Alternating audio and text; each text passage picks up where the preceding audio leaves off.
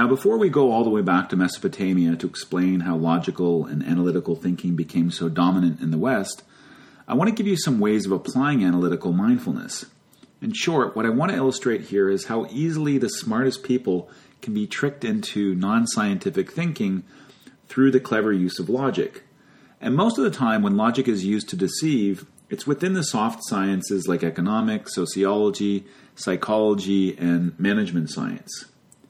Because Western thinking has been consumed by rationalism or deductive analytical thinking for at least the past 2,000 years, uh, and by the way, while that's been that's been good in a lot of regards and ultimately got us to the scientific method, the downside is that only the hard sciences like physics and chemistry are pretty much entirely anchored in empiricism. However, the soft sciences like economics and, and management science and sociology and psychology, they're not as anchored in empiricism as we might like to think. And it is in those soft sciences that we can often see logic or deductive analytical thinking um, is often hijacking or overriding insights that um, those those soft sciences would otherwise arrive at through uh, experience or empiricism.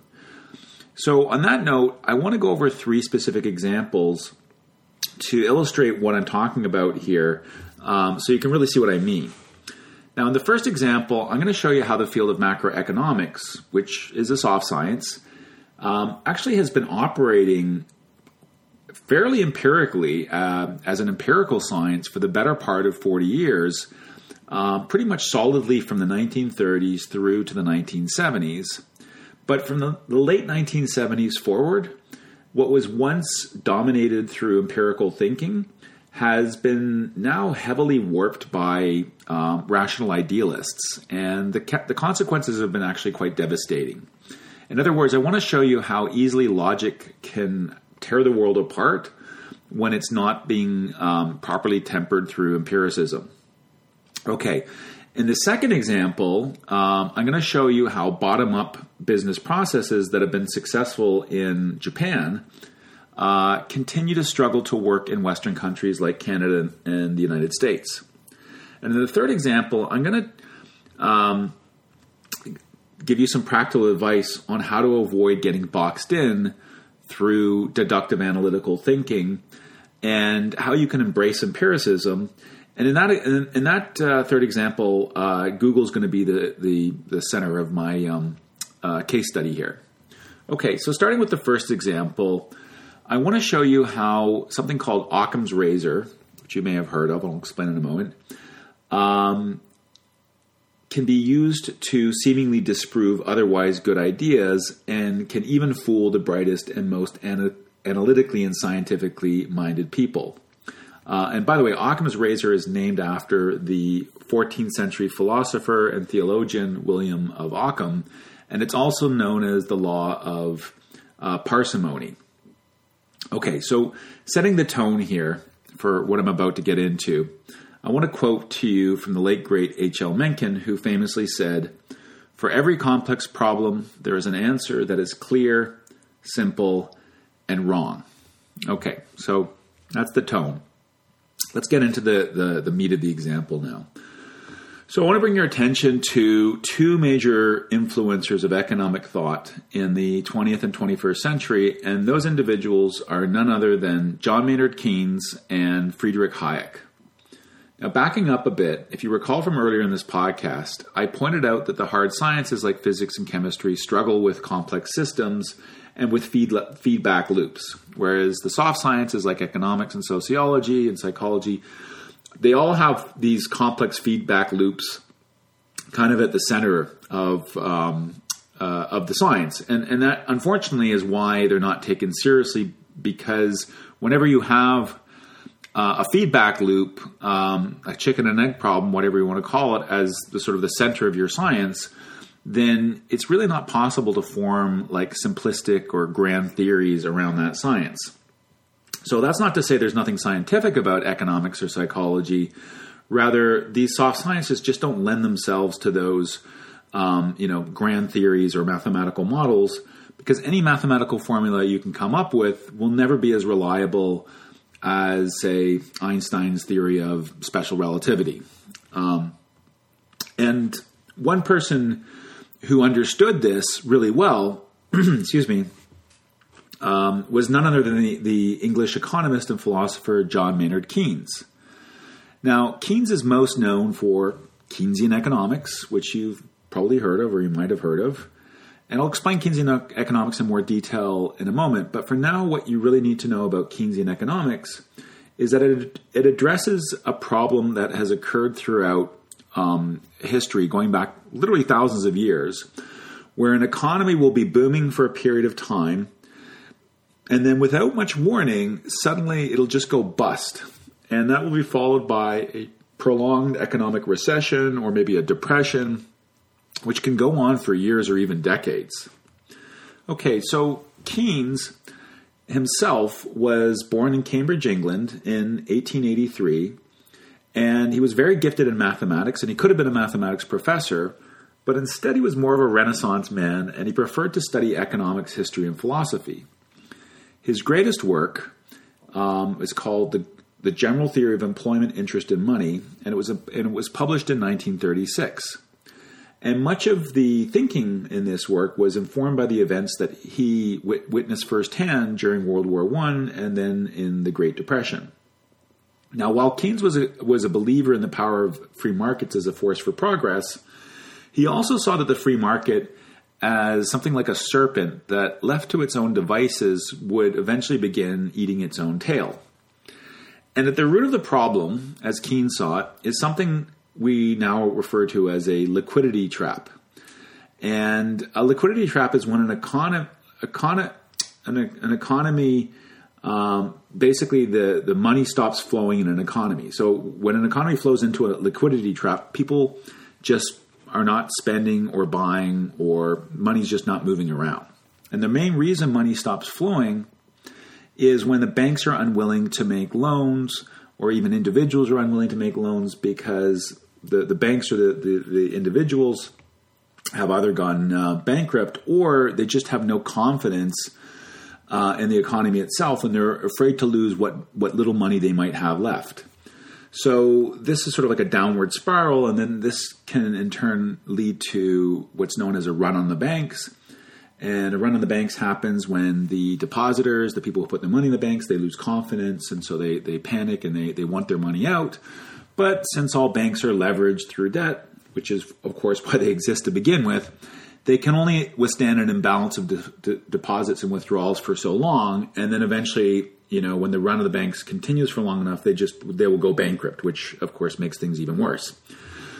So, in response to this pattern of booms and busts that um, John Maynard Keynes could clearly see, Keynes believed that it was the responsibility of governments to manage this boom bust cycle using two tools at their disposal. The first tool is what's known as fiscal policy, and the second tool is what's known as monetary policy. Fiscal policy dictates how the government borrows and spends money. Monetary policy dictates how a, a, a country or a state central bank should set, should set interest rates and should control their money supply. So, excuse me. So, here in a nutshell is how a country's government and its central bank can manage the economy using both fiscal policy and monetary policy. So, during boom times, so that's when like the economy is doing really well. Like, if you remember the dot com boom, for example, um, you know there was a lot of uh, huge amount of activity, very low unemployment, uh, lots of stock growth, all that good stuff.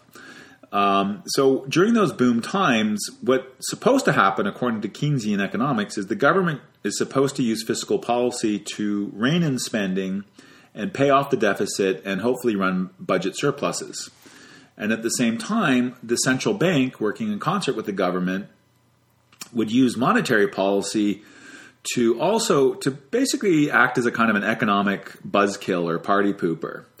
And they would do so by increasing interest rates and possibly tightening money supply. And that really sort of dampers um, irrational exuberance, you know, the stock market from getting too frothy. And it also encourages people to spend less and save more for a rainy day.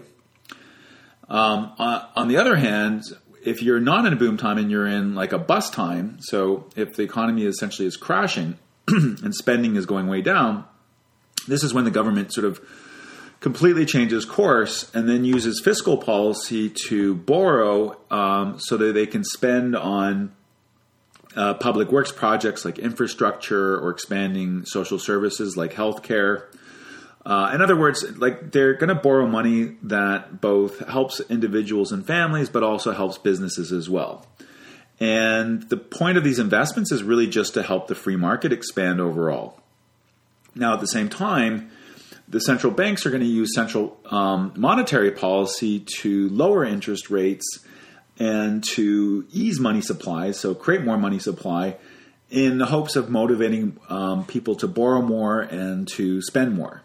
So the basic idea is that the government and the free market are playing complementary roles and are sort of trading leadership positions depending on what um, state the economy is in, whether it's in a boom state or a bust state. So getting to a to a uh, more practical example, the take the 2008 economic crash. Now, this was probably the most um, obvious example of Keynesian policy in action that most people have seen in recent history. And this is why the big central banks like the New York Federal, Federal Reserve uh, were increasing money supply, and also why governments embarked on these huge stimulus spending packages. So this is what's known as uh, priming the pump, and it's pretty much the only way to revive a crashed economy. So that's what that's what would happen in 2008. So they did what they call quantitative easing, which is essentially just printing more money. And governments um, again launched all these infrastructure projects, or if they weren't actually doing them, they were kind of talking like that they would be doing them, um, which actually can have, have a positive effect as well. But there was a huge backlash to all of this.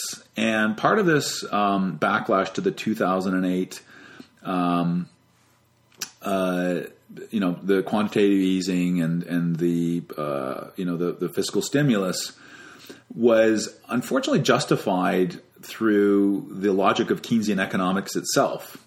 So the, the problem is is that the U.S. government before 2008 had effectively abandoned Keynesian economics altogether, and they weren't really saving enough during the boom times to begin with. So, um, to make matters worse, the interest rates, the central banks were also misbehaving.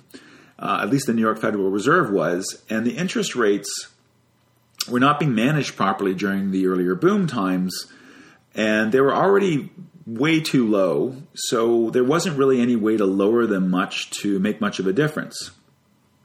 And so that that was that was sort of problematic because that that tool was not as useful as it could have been. But probably the most um, the biggest mistake that was made prior to 2008 was that banking regulations had been weakened in the name of free market principles which resulted in, in big investment banks being allowed to take on these like highly leveraged positions, which when you're in a very, very leveraged position, makes uh, chain reactions more likely and much more deadly. And to be clear, the European banks were even worse than the American banks in this regard. They were also incredibly leveraged, meaning that they had all this sort of outstanding debt. Um, the, the, ratio of um, debt to assets was way skewed towards the debt side. So again, when when things start to go south, you don't really have a lot of options.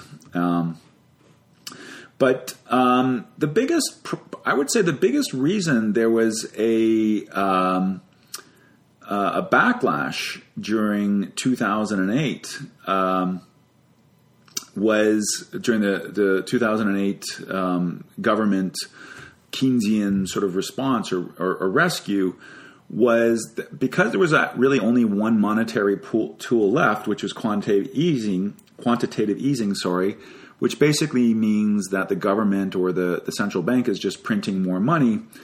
Uh, there were a lot of people, you know, were, were very afraid that this would cause, you know, inflation or hyperinflation. Um, but they also didn't really like to see the banks themselves getting bailed out. And I'm not really sure if there would be any kind of stimulus package that people would be happy about when so much money had just seemingly gone down the toilet.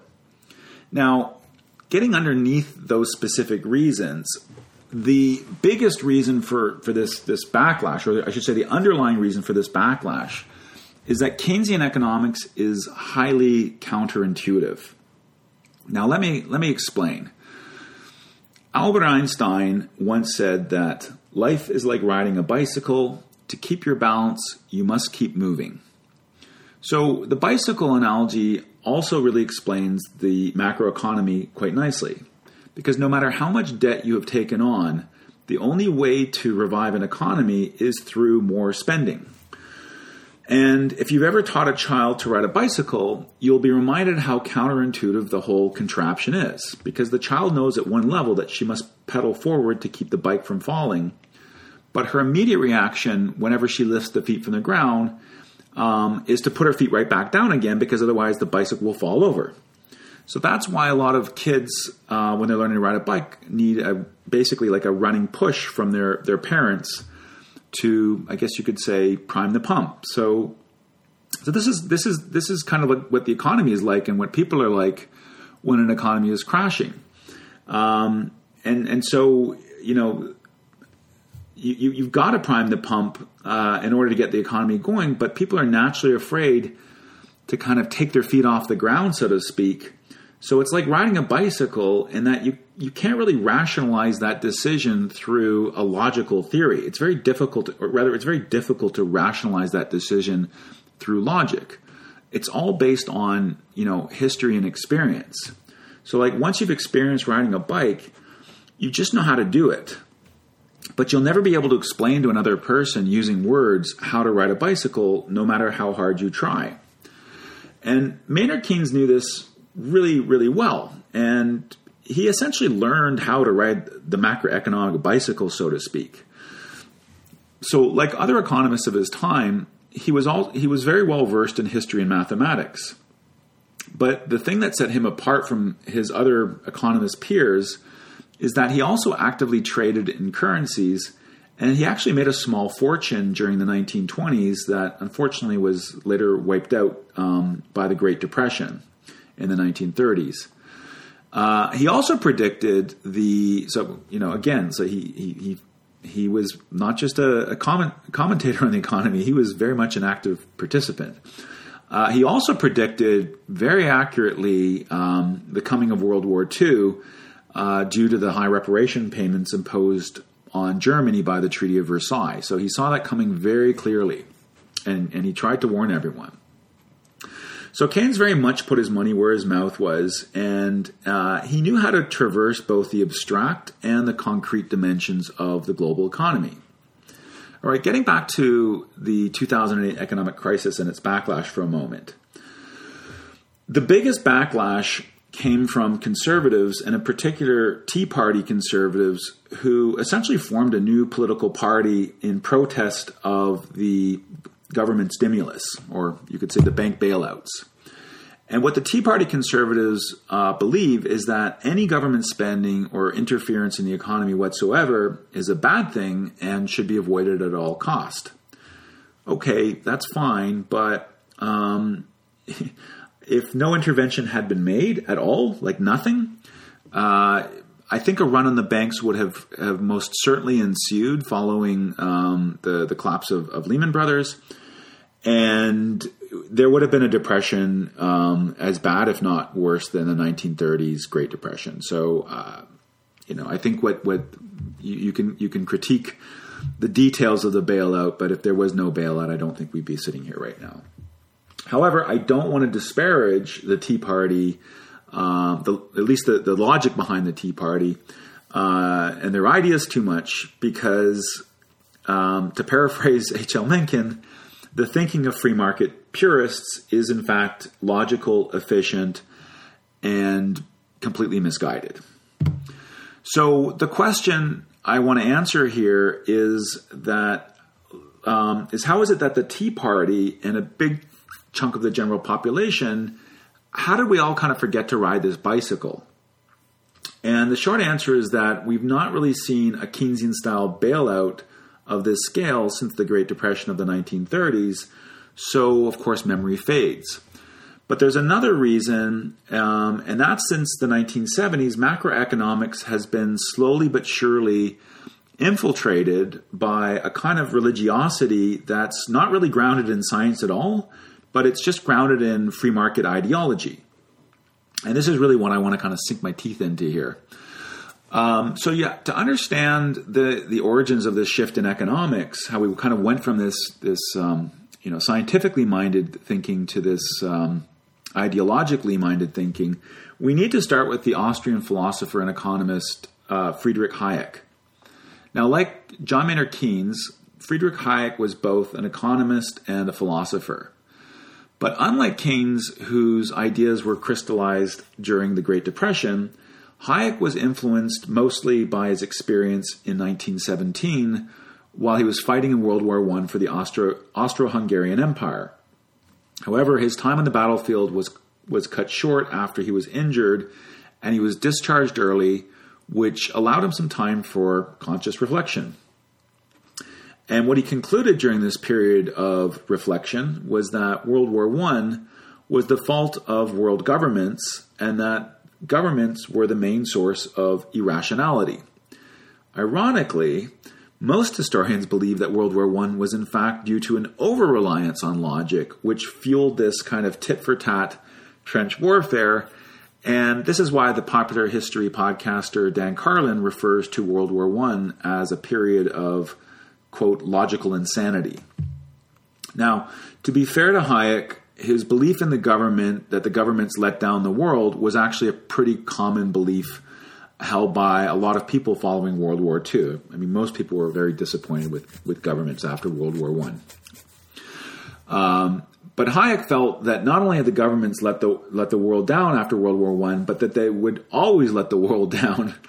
So he just had no faith in governments at all, and um, he was kind of looking for other ideas, and his thinking really turned, as was actually quite common at the time, to Charles Darwin's theory of evolution and natural selection. Now, I've already, I've already discussed how Darwin's theory of natural selection can lead to short sighted thinking back when I was discussing Charles Sanders Peirce and the example of public key encryption. And while Darwin's big idea no doubt has led to human progress, especially in the fields of biology, medicine, and machine learning, it's routinely uh, misunderstood and it's resulted in a lot of um, atrocities uh, such as eugenics and I, I, hate to say it even um, uh, the holocaust.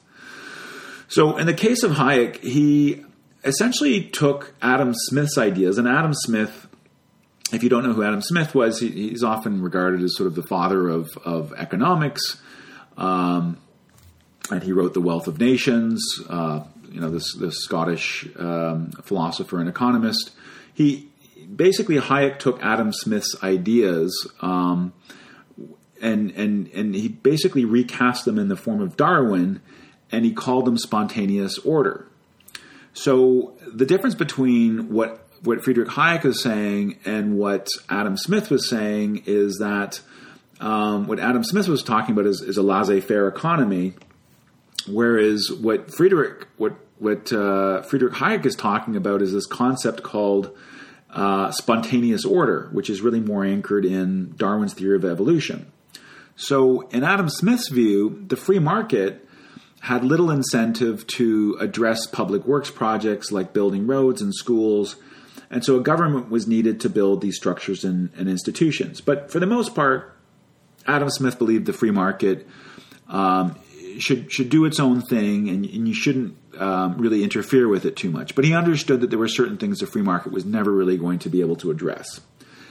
On the other hand, Friedrich Hayek believed that all government programs could and should be replaced by private institutions operating in a free market. And while Adam Smith wasn't around to see the development of a welfare state, Hayek believed that welfare created these perverse incentives that would that, in his view, created more poverty because he thought that welfare just created a disincentive to go out and, and work and get a job. So there was also uh, a modern technological dimension to Hayek's ideas as well. And he believed that the economy acted like this sort of giant information processor that could somehow or another sort out good information from bad information.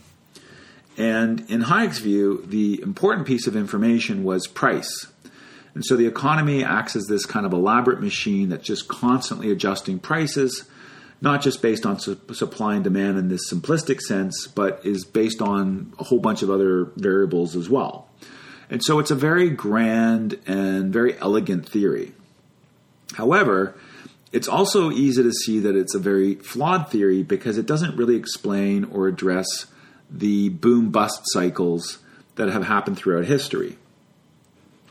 And but there's there's really um, a simple crux of there's a simple crux to the problem of Hayek's thinking that I'm, that I'll just take a moment to explain here. So first of all, the first problem with Hayek's thinking is this: How do you even define if a price is correct or incorrect to begin with? Um, if the market creates a pricing situation that leaves only a single person who can afford anything, is that the correct price, and for for whom?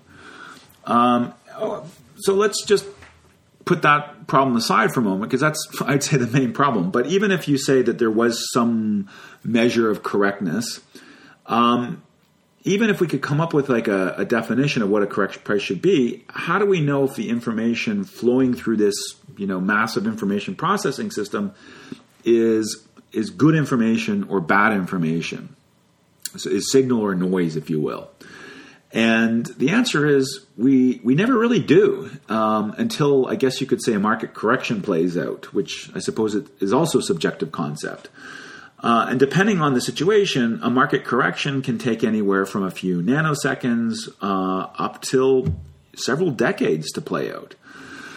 So then, how does this information processor eh, regulate uh, itself, and how does it prevent booms and busts? And the answer, the simple answer, of course, is that it, it cannot and it does not. So, at its core, Hayek's ideas are, I hate to say it, like really nutty. But Hayek's ideas have two things going for them. First, he's appealing to human emotion. So people tend to daydream more about becoming wealthy than becoming poor. So, you know, free markets have a kind of, uh, uh, you know, like a, there's a bit of a anybody can get rich type of uh, uh idea to them, which is which is true. And um, people are also naturally repulsed by a sort of Kafkaesque nightmare of government bureaucracy. And of course, when governments spend too much money and um, get too involved in in running affairs, then you know we've all had a bad experience with some some government bureaucracy. Uh, so again, th- this this just plays into people's nightmares and, and fantasies. Uh, but that's not really what I want to talk about uh, right now. What I want to talk about is Hayek's appeal to logic. So, for people who are more scientifically minded and who understand Darwin's theory of evolution, um, there is an appeal to his ideas because there's a saying among biologists that was actually coined by Leslie Orgel, which says, quote, evolution is cleverer than you are, end quote. And so the the point is is that there appears to be some kind of logic to how evolution works, and it kind of seems like the ultimate machine for solving problems. But as I pointed out earlier, the logic is circular. And so this confuses most people. In fact, the motivation of Leslie Orgel's statement was not to imbue evolution with some direction or purpose, but rather to show that evolution has no boundaries or limits in terms of what it can accomplish. So, for these reasons, um, it's perhaps better to compare Friedrich Hayek to Karl Marx, who was an idealist, rather than Keynes, who was an empiricist. Now, going back to the two reasons why Hayek's arguments are so persuasive, in this part of the episode, I want to fo- focus on the second um, argument, which is rooted in logic, and in particular, the logic of Darwin's natural selection. And as far as far as the first argument, which is rooted in emotion and, and fantasy, I'll address this train of thought, uh, which I refer to as aesthetic truths, in part two of this episode, which will be released at a later time. Okay, so Hayek's ideas were very much embraced by those who felt that Keynesian economics had gone too far and was depriving entrepreneurs and captains of industry of, of profits that they felt they had earned through merit. And this backlash began in the United States and spread to Europe the moment that Franklin D. Roosevelt rolled out his New Deal Works um, program in the 1930s, which quite dramatically changed the role of the government in um, not just in the United States, but how it was perceived around the world. And so by 1938, Hayek had already begun to gauge interest for his ideas at a conference organized in Paris called the Walter Lippmann Colloquium. And in fact, an interesting fact about that conference is the word neoliberalism was coined at this conference by the German sociologist and economist Alexander Rustow. And by the way, I should point out that the word neoliberalism, which generally refers to a free market centric way of managing the global economy, is now a loaded word, and you won't really find anyone defining themselves as a neoliberal. It's really only ever used to define other people. So I find this word causes more confusion than anything else, and I won't really be using it um, going forward here. So, sensing that there was a growing appetite for his ideas among you know the business class, Hayek convened uh, a meeting with 39 scholars from around the world on April 8, 1947, in the town of Mont Pelerin in Switzerland. And it was at this meeting that Hayek put down a highly influential document called the Statement of Aims. And it really reads more like a uh, the statement of aims really reads like a like a level-headed manifesto for intellectuals, I guess. Um, and you can, in fact, go on the website montpelerin.org and read the statement of aims. Now, what's important to understand about the Statement of Aims is that it admits that the purpose of the society is not of a scientific nature, but is rather an ideological mo- movement in search of an intellectual or scientific rationale for a business centric society. So the meeting in Switzerland at Mont Pelerin was a great success, and as such, Hayek was invited by a libertarian not for profit called the William Volker Fund to teach at the University of Chicago, and they would even cover his salary. So while at the University of Chicago, Hayek worked with a person by the name of Milton Friedman and other economists who collectively went, went on to be known as the Chicago School. And it was in the Chicago School that Hayek passed the baton to Milton Friedman, who would go on to become the new champion of Hayek's free market thinking. And what Friedman and his colleagues in the Chicago School essentially did was manufacture a takedown of Keynesian economic thinking through a series of sophistical arguments or logical fallacies, you might say, which Aristotle had described over 2,000 years ago. Now, going back to Aristotle's Organon for a moment, if you recall from earlier in this podcast, I mentioned how Aristotle's fifth, fifth book, Sophistical Refutations, describes a number of techniques that can be used to mislead people into believing or disbelieving in an argument. And there are two fallacies which Milton Friedman is playing into here. And to be fair, we can fool ourselves with these fallacies too. So I'm not accusing Friedman of a willful deception here. I'm sure he believed in what he was saying at its core, which at some level, I suppose, is rooted in emotion. What I'm saying here is that he was able to effectively use the following two logical fallacies, as described in Aristotle's sophistical refutations, to eventually replace Keynesian dominated policymaking with Hayek's free market ideas. So he was able to take science and displace it with um, essentially a, a, kind of a religion. So the first is um, the first logical fallacy that Friedman used was known as is known as the fallacy of many questions. And this is where the attacker will bombard their opponent with many questions in order to entrap their opponent by getting them to agree to statements that they that later will be decontextualized and used against them.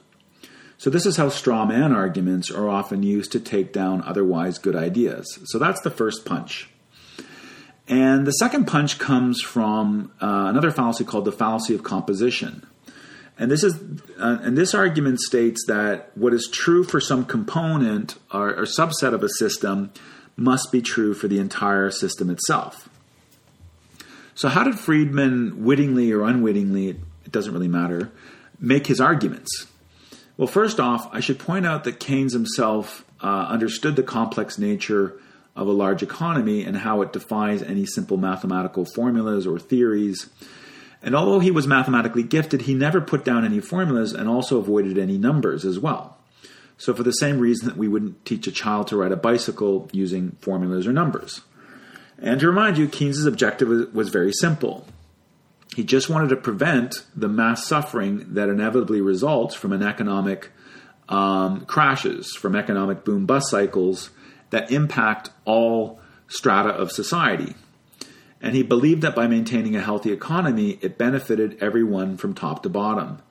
So Keynes saw no conflict between a healthy economy and free markets when properly managed.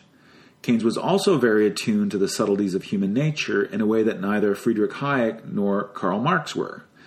And in that regard, Keynes well understood that, for example, um, he knew that free markets tended to work better for the production of most consumable assets like food and stuff like that, rather than a, a centrally planned economy which doesn't work so well for food production. Well, at the same time, free markets have less incentive to build new infrastructure and support the common good, like building roadways and parks and hospitals.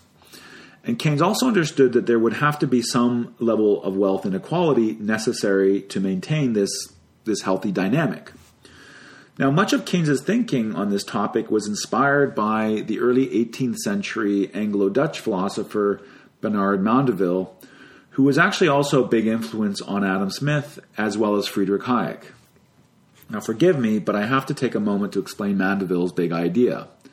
Mandeville's big idea, which was expressed in his book called The Fable of the Bees, and whose core is the core of the book is a poem uh, which is titled The Grumbling Hive. So, The Fable of Bees is really it contains the poem, and then it's just a commentary about what the poem is supposed to mean and how to interpret the poem. Um, but you can interpret the poem any way you want, really. I suppose it is it is a poem. Um, so the idea is with the grumbling hive in the poem is that vices produced through free market capitalism, bad things, for lack of a better word, can actually bring forth a greater good for society. So it's kind of counterintuitive. Or put more succinctly, Mandeville believed that virtue could not exist without the presence of vice.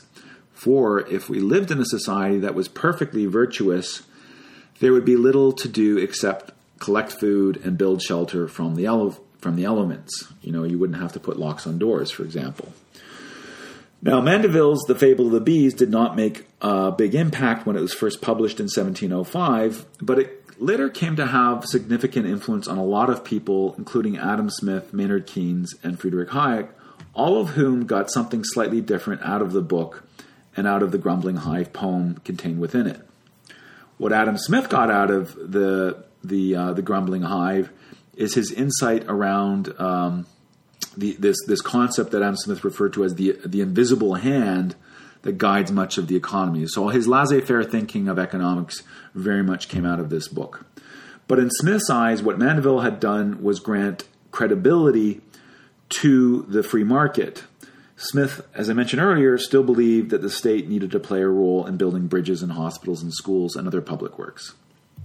What Keynes got out of the Fable of the Bees was a counterintuitive insight that he referred to as the paradox of thrift which basically says that by allowing austerity to persist in an economy for the purpose of saving the economy, as a person or business might do with their own finances, can paradoxically cause that self same economy to um, crash or get stuck in a, in a, recession or depression. In other words, Mandeville pinpointed the source of all liquidity traps, which is a lack of economic activity. And what Keynes realized was that while it was fine to let free markets keep that activity going, eventually they would fall into a liquidity traps. And the best solution is for governments to create large stimulus spending packages to prime the pump to rejuvenate the economy through common good uh, infrastructure and other public work spending. So we've already talked about that. So that's what that's that's in many ways what inspired a lot of Keynesian thinking was Mandeville. Now, what Hayek got out of this poem was not so much the insights that that Adam Smith got or what Keynes saw in the Fable of the Bees, Rather, Hayek sought just confirmation of his own ideas that the free market always works best. However, the Fable of the Bees doesn't really have anything specific to say about government stimulus packages, although government stimulus packages are entirely consistent with the message in the Fable of the Bees. So Hayek, being very much a hedgehog thinker, in fact learned nothing from the Fable of the Bees.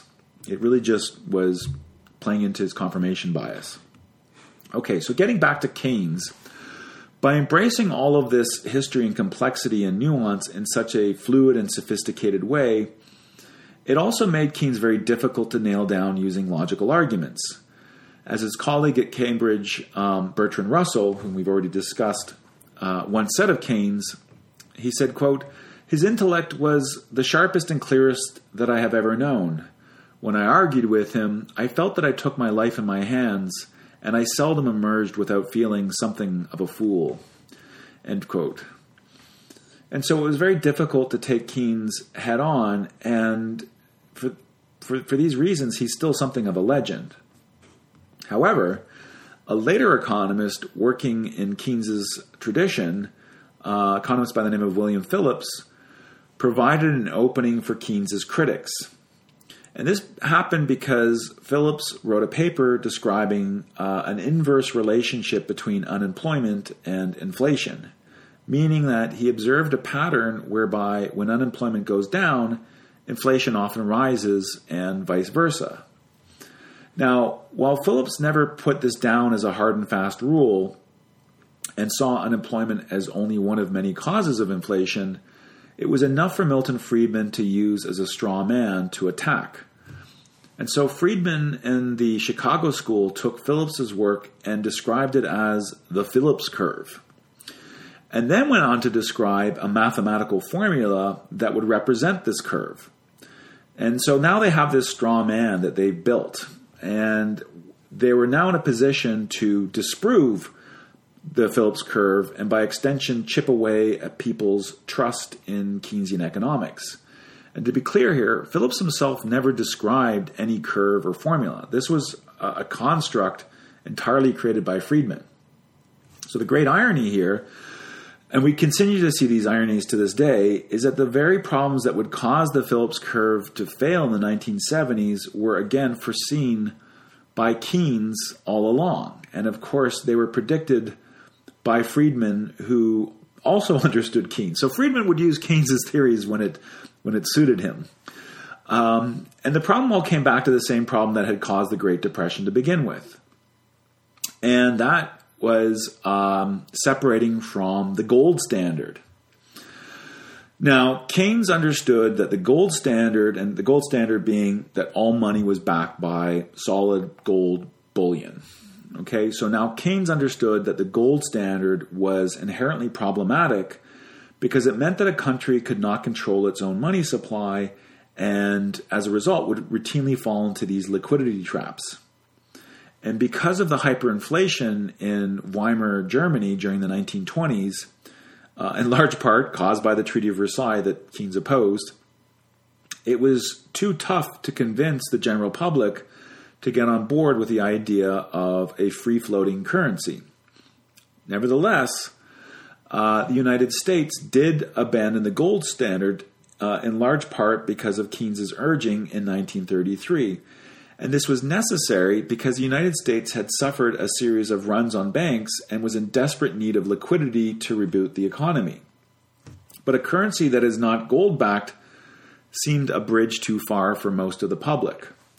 And so the US Treasury, working with the New York Federal Reserve, and this is going back to the 1930s again, decided on a compromise which became known as a gold pegged currency as opposed to a gold backed currency. And the key difference is that in a gold backed currency, it's expected that for every dollar circulating, there would be 40 cents worth of gold stored in the central banks.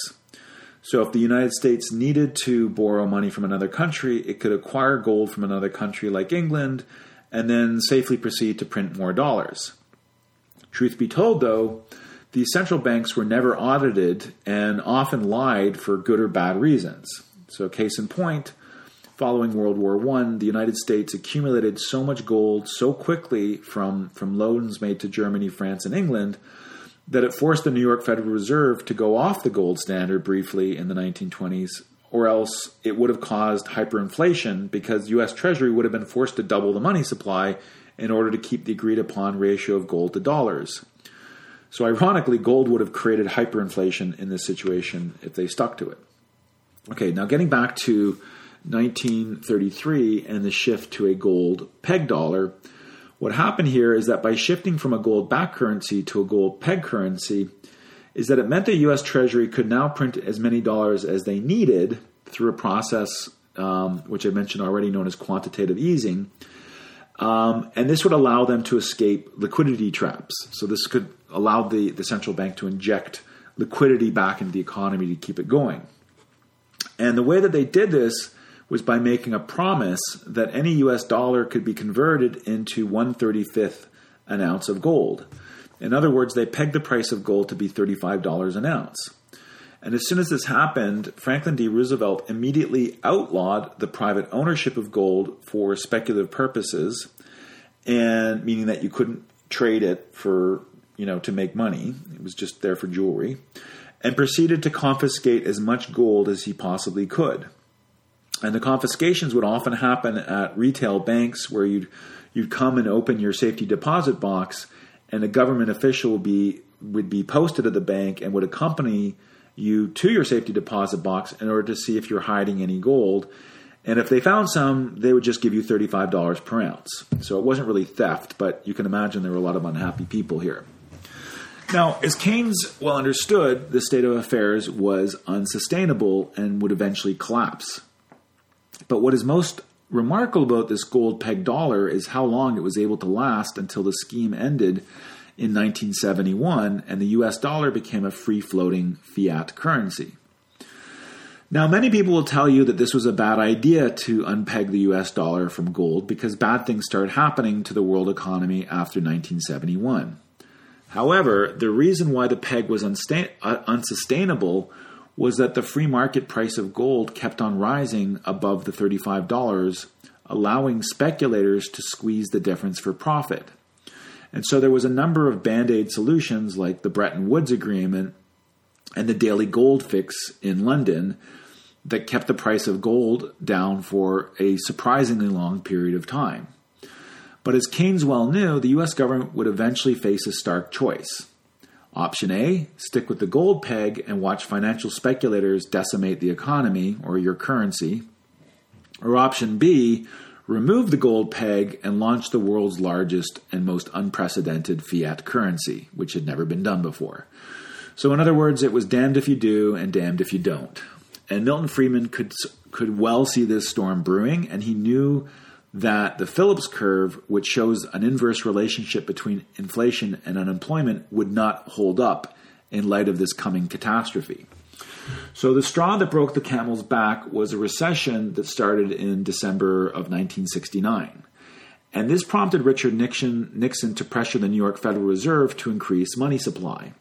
But this only made the problem worse as financial speculators took advantage of this and began to convert their dollars to gold further exacerbating the recession. And so by the end of 1970, both unemployment and inflation began to spike upwards, leading to what we now call stagflation. And stagflation, in turn, lent credibility to Friedman's economic ideas, and so Nixon tapped Friedman as an unofficial economic advisor. However, in at least one case, Friedman had given Nixon some terrible advice. Namely, in 1971, the Penn Central Railroad went bankrupt, which included half a billion dollars of outstanding debt that could never be repaid. Now, had Nixon taken Friedman's advice and let the railroad fail completely, it would have set off a chain reaction similar to what happened in 1929 and later in 2008. And here we can see that Nixon, for all his faults, was a more fox like thinker than the hedgehog like Friedman. Now, with more confidence in Keynesian economics in August 1971, Nixon took the US dollar completely off the gold peg.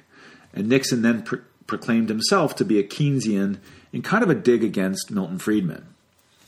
Nevertheless, Friedman wasn't just arguing against Keynesian, Keynesianism, he was just as much arguing for his own, or rather Hayek's, free market ideas. So, for example, he was a big believer in private schools, and he believed that all schools should move to a privately managed voucher system where schools compete for vouchers. And here's a great example where Friedman is invoking the other logical, logical fallacy I mentioned earlier, which is the fallacy of composition. And Friedman's argument goes something like this Private schools have higher SAT scores than public schools. Therefore, we should convert all public schools into private schools. But Friedman doesn't tell you, uh, what Friedman's not telling you, though, is at the same time in the 1960s, and the same was true really up until the 1990s, private schools were relatively scarce and operated not so much as businesses competing for dollars, but rather as institutions competing for status. And this is why people still clamor to get their kids into these older private schools because of their institutional status. But these institutions are not designed to be like businesses as exclusivity is built into their reputation. And if you were to sit on the board of a private school, like let's say the famous private school Eton in, in London, England, um, it's a very famous British private school. If you were to sit on a, like a, a board meeting of that school and you were to talk about um, and you were to start talking about how much more money the school could make if they started to franchise the Eton brand, like let's say like McDonald's or something. I suspect you would be ex- escorted out of that room and politely asked never to return. These days, however, there are many, many private schools that operate very much like McDonald's. And for these schools, the first order of business is not developing a, a vision for students but usually, what they will do is they will often cook up a, a fancy British sounding name like uh, the Winston Percival School of Maths and Sciences. And they'll come up with like a Latin motto like Solvitur vivendo, it is solved by doing. And then, of course, you need a fancy crest with like a, a lion or a falcon or maybe a dragon on it. And if you have some extra time in your hands, you can write a fun origin story to add some more mystique to your school. And now you're ready to find students, and you can worry about the vision stuff later after you've sold enough spots. Some of these schools I'm uh, are, are fine, I'm sure, insofar that if they hire teachers out of the public school system, um, but parents will be kind of paying twice for education if you think about it, because you're paying your taxes for public and then you're paying again for these um, kind of fake private schools. So, however, another important thing to keep in mind here is if the public school system were to be gutted and teaching standards were to be completely deregulated, then the schools could just hire babysitters at half the cost. And because, again, we're talking about entrepreneurs in search of a profit here, we might even see scams being run to boost standardized test scores. And yes, the school's reputation might go bust after poor test outcomes or some scandal, but in some cases, they might be the only business in town um, if it's a rural or remote location. And in other cases, the entrepreneurs can just as easily dissolve the old school and start a new one. So, to recap, why I'm telling you about all this about schools is to show you how Friedman's assumption that what may have been true about private schools having better SAT, SAT scores will not necessarily continue to hold true if you force all schools to become private. And so this goes to show you how these logical fallacies, like the, the fallacy of composition, which Aristotle, Aristotle wrote about over 2,000 years ago, is just as relevant today as it was then.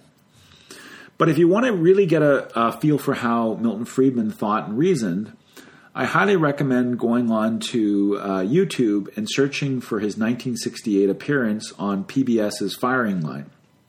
The video is titled Firing Line with William F. Buckley Jr. The Economic Crisis. And if you have the time, I encourage you to watch the first 10 minutes of this video. First off, it's fascinating to see how Buckley puffs up Friedman and describes him as this modern day Charles Darwin, which is kind of interesting. And when Friedman appears, he deftly argues that he himself is a fan of Keynes, and then goes on to say that Keynesian economics are not, in fact, Keynesian, and that Keynes in its final days abandoned his own ideas, which is really just taking Keynes out of context, and then goes on to say that Keynesian ideas have become a dogmatic religion practiced by exclusively overbearing socialist leaning governments. So his straw man is both Keynes in one sense and the socialism and Marxism in another sense, which he purposely conflates. And you might say that there's a spectrum with Karl Marx at one end and Friedrich Hayek at the other end, and Keynes is somewhere left of center. But Friedman takes advantage of a psychological principle known as anchoring and effectively anchors Maynard Keynes to Karl Marx. To be clear, this is not so much deception through logical fallacy as it is through the exploitation of cognitive biases. And we'll talk more about cognitive biases in part two. But for now, I want to focus on the logical trickery that was going on here. So now, as I mentioned earlier, Friedman had been knocked down by Nixon in 1971 following the unpegging of the US dollar from the gold standard. So it wasn't a smooth road from his 19 from Milton Friedman's 1968 appearance to his heyday in the 1980s and 1990s. So how was Milton Friedman able to reassert himself and his ideas um, after you know getting that black eye from Nixon? Well, it turns out he would receive two big gifts that would put free market thinking back back in the driver's seat. The first gift came from Nixon himself, who appointed the corporate lawyer Lewis F. Powell Jr. to the U.S. Supreme Court. And the second gift was the OPEC oil crisis in 1973. Let's start with Powell and the first gift. While Nixon was taking the US dollar off the gold peg in 1971, during this same month, Powell, just before taking the bench of the Supreme Court, had had authored a confidential memo, which is now known as the Powell Memo, that conveyed deep support for Friedman and his pro business ideas. Now, I've read the entire Powell memo myself, and I will admit it is a bit uncanny how it predicts much of the world we live in today. Live in today. But I caution people to not get too hung up on this memo or the Mont Pelerin Society statement of aims for that matter. Yes, they're both ideological documents that have been taken up by conservative thinkers, but these documents, in my view, are, are a distraction from the bigger point. Again, the bigger point I'm making here is that these documents are all predicated on the idea that the economy and society can be reduced through simple logical arguments. And the arguments themselves are not the problem. The problem, as I see it, is our deference to deductive analytic logic over intuition, over empiricism, over history, and over uh, experience. Okay, Moving on to the second big gift that Milton Friedman received. In October 1973, the OPEC cartel threw up an oil embargo which, for, which both forced payment for oil and gold while quadrupling the price on top of this through a reduction of supply. Now, I don't have time to explain the entire context of the embargo or the crisis that, is, that ensued, apart to say it was also something of a ticking time bomb similar to the gold peg dollar. The moral of the story with the OPEC crisis, um, in my view, is don't build your economy around a single resource that you depend on, which is supplied by a bunch of countries that you decided to treat as fair weather friends. And although many people will tell you that the OPEC embargo failed in its main objective, it has resulted in Saudi Arabia having a great deal of moral immunity in the Middle East. More significantly, the embargo marked a decisive turning point in economic thinking, putting the United States and Europe on a clear path towards Hayek and Friedman's free market ideas. And as a result of this perfect storm, governments continued to lose faith in Keynesian economics. And so by 1979, Friedman and the Chicago School, with their simpler free market ideas, were seen as the way forward, and Keynesian economics was and still is, to a large extent, seen as flawed and obsolete. So the Keynesian baby would be thrown out with the bathwater. But here's the problem. While the Friedman and Chicago School held on to monetary policy as one tool for managing booms and busts, they threw out the more useful tool, which is fiscal policy. They also laid the groundwork for anti regulation, thinking that would ultimately make banks more. Um, more vulnerable to economic chain reactions from uh, over leveraged positions. Uh, so that was, you know, as I mentioned earlier, with 2008, you know, that crash probably wouldn't have happened if it wasn't for all that deregulation. In other words, when it comes to the one thing that macroeconomics is supposed to address, which is recessions and depressions, Friedman and the Chicago School were simply not playing with a full deck of cards. Interestingly, it was Britain, more so than the United States, that embraced this view, and Margaret Thatcher in particular was even more full throated than Ronald Reagan in her disdain for Keynesian economics. And it would not be until the aftermath of the 2008 2009 subprime mortgage um, disaster that people would even consider a return to Keynesian thinking. Now, all of that said, I didn't bring up these points to talk about politics or economics. Rather, as I mentioned earlier, I raised this story to demonstrate how analytical thinking can be of great use if you're in the driver's seat and you're the one asking the questions and you're keeping an open mind. But when the tables are turned and you're facing great complexity, and someone else is expounding some grand theory while shooting down another theory using what appears to be logical and analytical arguments, those of us who see logic and analytics as the tool for getting to the truth can just as easily be tricked into believing simple answers to complex problems. Because, in the mind of an analyst, an analytical argument based on fewer and simpler axioms tends to beat, our, beat out arguments where there are more axioms and those axioms are less intuitive. And this brings me to one last point regarding how logic can be used to fool even the smartest individual. The problem comes down to something we now refer to as Occam's razor. And Occam's razor says that the, the simplest solution is often the best. Aristotle himself was, in fact, the first person we know of who proposed Occam's razor based on, on this passage taken from Posterior Analytics.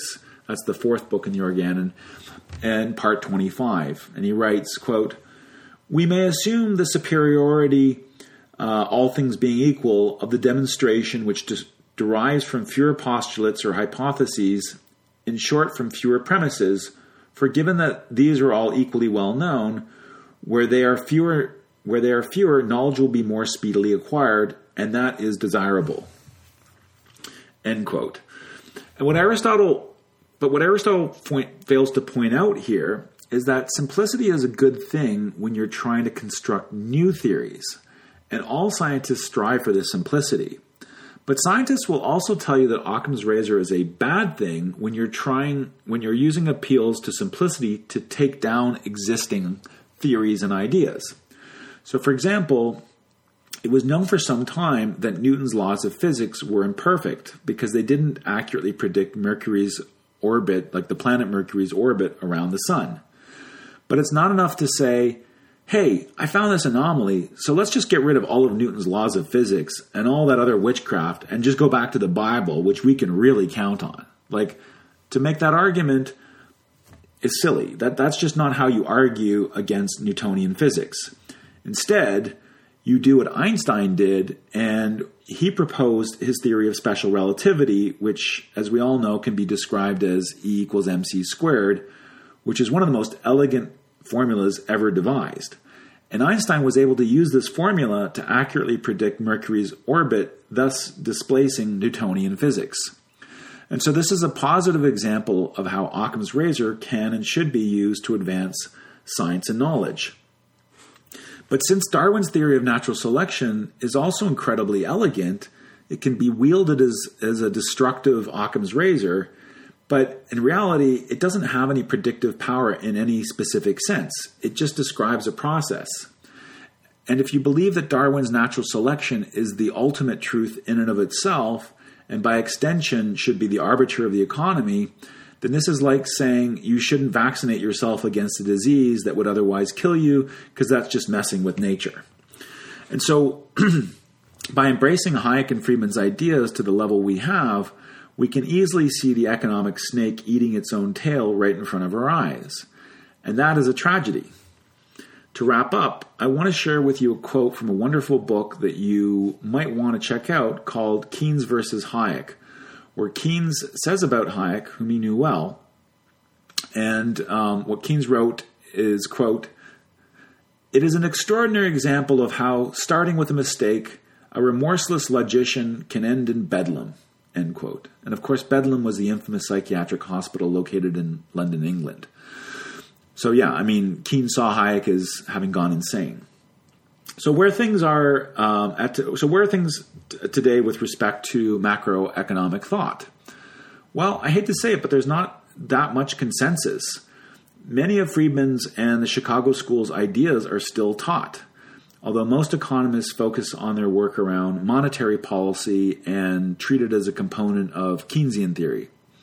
However, if you speak to a working economist, he or she will likely tell you that macroeconomic consensus is in disarray and that everyone is looking for new ideas. I won't comment any further on Hayek and Friedman, apart to say that their legacy appears to be a little bit of monetary policy thinking and a lot of doubt regarding fiscal policy. In other words, they didn't give us equals mc squared or special relativity. Instead, they mainly smeared the macroeconomic equivalent of Newtonian physics and told us to go back and read the Bible. Now, to balance things out a bit, I will say that it is fair to say, and I don't think I have the numbers for you here, that academia is, is more heavily slanted towards Marxist thinking. Um, and while, and I'm not talking about economists here, I'm just talking in general. Um, and while I don't feel the need to explain why Marxist thinking has been shown to be flawed in practice, I believe that many of the same logical thinking processes are at work here, albeit in the opposite direction from what Friedrich Hayek and Milton, Milton Friedman imagined. So, in the case of the Marxists, similar to the disciples of Hayek, they also succumb to Aristotle's fallacy of composition. So, for example, Marxists will argue that because free markets can and often do lead to gross inequality and two tier justice, treating the rich and poor differently, then it stands to reason that free markets will always lead to gross inequality and a two tier justice system that f- favors the wealthy. However, it is of course easily possible to find counterexamples to refute this. But I'm not going to spend any more time arguing against Marxism because, quite frankly, it's a waste of time in the world we live in today. If, on the other hand, we lived in a world where the Supreme Court Judge Lewis F. Powell Jr. instead penned a memorandum calling for, let's say, the nationalization of all restaurants and entertainment in the name of public health, and there were some academics agitating for Hayek's worldview, then I would be arguing for Keynesian thinking, but from the opposite angle. And to be clear, I would say that if the tools of free market capitalism are properly incentivized, free markets can work with governments to solve practically any problem.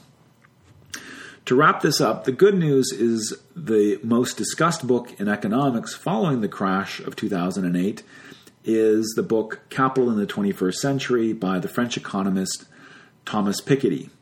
And it's worth noting that Piketty's biggest influence is Simon Kuznets, who is one of Keynes's biggest boosters. And like Kuznets and Keynes, Piketty draws very heavily on history and data as opposed to simple mathematical formulas or ideals. And Piketty is very clear that he doesn't pay much attention to Karl Marx or Friedrich Hayek because they're so lacking in history and data. And if you're curious about this stuff and you like to develop a more grounded, nuanced view of economics, I do suggest checking out the following five individuals who, uh, whom I've already listed, but I'll list them again in historical order.